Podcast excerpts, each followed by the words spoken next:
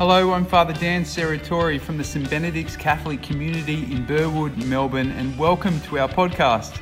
We hope you're blessed by this homily recorded at our Sunday Mass. May it enrich you and may it inspire you to embrace more fully the love, the life, and the mission of Jesus. Enjoy. Have you ever played a game of hide and seek and you've found a, a spot that's so good? That nobody could find you. At first, you think you're pretty clever, right? But after a while, it, you know, it's a bit boring. You, you're kind of in that uh, secret space alone, and uh, it's not so much fun. The point of the game, of course, is that you're supposed to be found. And what I want to emphasize today is that the same is true in our lives that we are supposed to be found. I'm going to start today uh, in the book of Genesis, the very first book of the Bible, of course, where we're given a story that helps us to understand this tendency that we have as human beings to hide. To hide uh, from God and to hide from one another. And we know uh, this story, I'm sure, it begins with this picture of perfect communion, the image of the garden. It's an image of uh, intimacy, of closeness, this perfect teamwork between God and humankind. And, and because of this teamwork, because of this openness to divine love, humans at this point are fully free. They're, they're, they're fully uh, fruitful. They're alive, they're flourishing. But then, of course, comes that moment where Adam and Eve they doubt in this love and they deviate from this uh, design of God. And as we hear in the story, as soon as they do that, as soon as they deviate from God's design, they suddenly realize I'm naked. And they become ashamed. So, what do they do? Well, they uh, make clothes to hide themselves from one another. And then they get behind the tree so that they can hide themselves from God, from the source of their life. What this story is helping us to see is that when we move away from God's design, when we lose our partnership with God, it leaves us exposed, vulnerable, naked. And what we usually do when that's the case is that we quite naturally hide.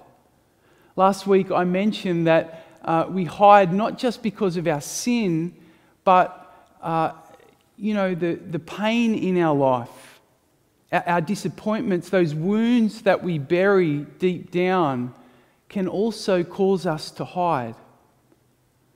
What I want to suggest to us today is that the problem is not so much the sin or not so much the wounds that we carry. The real problem is the hiding. You see, when we hide from God, what usually happens is that we develop ways of coping without God. Often this means that we take God's place. We uh, become self sufficient, the master of our own lives. Even though we uh, may try hard to be good people, we, we try to be generous and kind in our lives, ultimately, it all comes back to us. We rely on our own efforts, on our own reasoning, on our own truth. We operate out of a belief deep down that uh, it's my way or the highway. It's all dependent on me. The, the, the, biblical image that we get for this attitude is a hard heart, a heart of stone. We see often in the Old Testament through the prophets God's talking about our hard heart. He, wants to soften our hearts. Uh, the, classic example uh, of this uh, for me is with a child. You know, when a child falls on the ground and hurts themselves, or, maybe they're reprimanded, and the parent is trying to kind of, you know, console them. Oh, you know, come here, darling. And, and rather than receiving it, the child goes, No! I'm sure we've all witnessed that at some point or another. I think that's a, a, a beautiful image, or, or perhaps a, um, uh, a relevant image for us in, in our spiritual uh, lives at times, that in, our, in that attitude of self sufficiency, when we're conscious of our pain and our shame, we can become hard to God's offer of compassion and love. We reject the very thing that we need. We, we remain in hiding. We uh, remove ourselves from the very source of our life. Today, I want to talk about how we can come out of hiding. The title I've given this homily is Here I Am. You see, we are supposed to be found. That's the first objective of the Christian life is to allow ourselves to be found by God. Unless we do this, we can't really be, be Christians because Christianity is first and foremost about relationship. Everything else flows from that intimacy, that connection, that communion, that teamwork that we have with God. Jesus said it in John's gospel. He said, You know, I am the vine, you are the branches. Unless you are connected to me, unless you remain in me, you can't bear fruit. You can't be fully alive. You notice that Jesus is not saying, unless you know all about me, unless you follow all my teachings. No, he, he's using relational language here. Unless you remain in me, unless we're connected. We see a, a classic image of, of this in the gospel today with Peter. Uh, as long as Peter has his eyes on Jesus, He's able to navigate, to, to negotiate this great storm. He's able to literally uh, do the miraculous, to walk on water. But as soon as he, he loses that connection, as soon as he gets distracted, he, he begins to sink. We, we were reflecting on this uh, reading this week with the parish council. We had a meeting, and, and Stan, one of our members, uh, he commented how Peter had already done the hardest part. He'd already stepped out of the boat. He'd already begun to walk on the water, but yet he still managed to doubt. He still managed to get distracted by the circumstances. And therefore, he, he lost his connection with Jesus and began to sink. How true can that be for us? I would think that most of us have allowed ourselves to be found by God many times in our lives. We've all probably experienced God's miraculous power at work. We've all walked on the water. But despite all that, we still have this tendency in us, this capacity to doubt this love, to deviate from God's plan to, to get distracted by the circumstances around us. And so we, we take our eyes off God. We hide.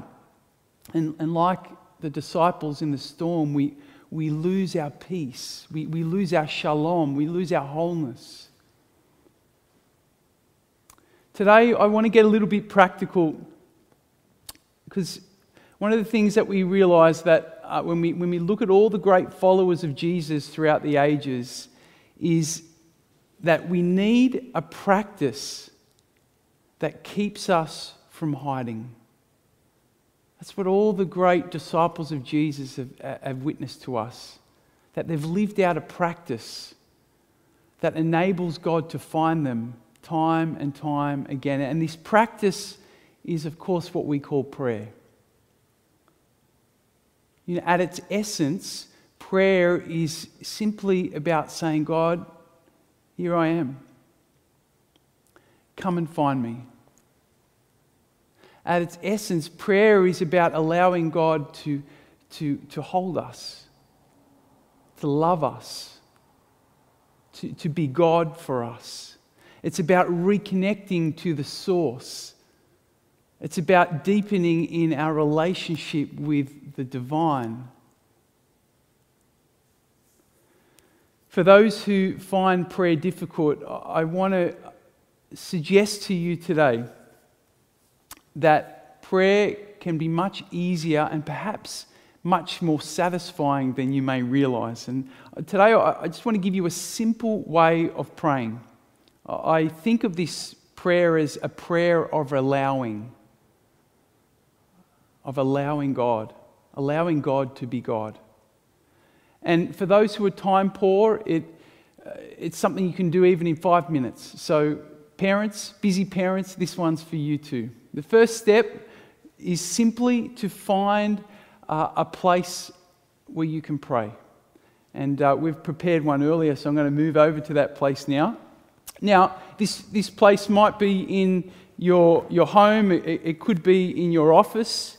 You might find a, a favourite chair, which could be your prayer chair. Uh, and if you like a cuppa like me, you might grab a cuppa. I've got my favourite uh, Dilmah Extra Strength here. Always helps me with my prayer. And the first thing you really want to do in this prayer is just to become conscious of the presence of God. And as we've, we've done once before, a helpful way for that is simply to become present to your body. So you might, you might notice your back against the chair, your, your feet on the floor. Just notice that. Then you, you, just might tune in to what's going on in your body. You might feel tension somewhere in your, your neck or your back or your shoulders. And just, just notice that. And then when you feel a little centered, just gently turn your attention towards God. There's three main stages to this prayer. And the first is, is simply to make a, a statement of faith, to make a choice for Jesus. You might just say to yourself, Jesus, you are my Lord. You are my vine. You are my Savior. You are the, the ultimate value of my life. And, and I, I make a choice now to put my trust in you, to put my hope in you. The second stage, I'm going quicker than you would normally, of course, is to allow God to find you. You might just say, God, here I am. Warts and all. I, I open all the doors of my life to you. I ask that you come and find me now. Just, just allow God to find you. And then the third stage of the prayer, and this is the main part really, is simply to allow God to be God. Allow God to hold you. Allow God to love you. Allow God to carry your burdens with you, to suffer with you. Allow God to heal you. And in that place, you might just receive that that love. Receive that forgiveness. Receive that healing just from deep in your spirit. I receive it, Lord. I receive your love. Now, it could be helpful in this third stage to, uh, to use a scripture that helps you to receive. So, for example, you might take the, the response from today's psalm Lord, show us your mercy and love and grant us your salvation. And just in, in that in that place, just quietly, uh, gently, slowly, just repeat that Lord, show us your mercy and love and grant us your salvation. You might personalize it, Lord, show me your mercy and love grant me your salvation. Jesus, this is an area of my life I need your mercy and love. I receive your mercy and love into that area now. I receive your salvation. Now, you might get distracted uh, with a million different things, but when you notice that, just, just come back and keep receiving. Or you might, you might notice some kind of sensation in your body. You might notice uh, lightness, uh, warmth, uh, tension. And that's okay. You, you might notice that too. Just, just pay attention to that. But, but keep, keep receiving, keep allowing God to be God.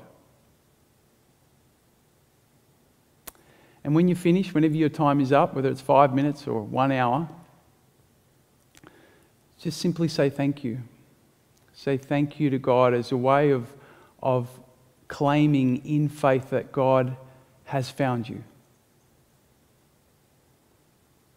That God has given you what it is that you need at this time, that you've received it in your spirit. Now, this is just one example. Uh, uh, you don't have to pray exactly in this way, but what I am suggesting today is that when you do pray, it's important that you allow some time to allow God to find you. You can find reflection questions for this homily at stbenedicts.com.au forward slash homily. Thanks for joining us today and have a great week.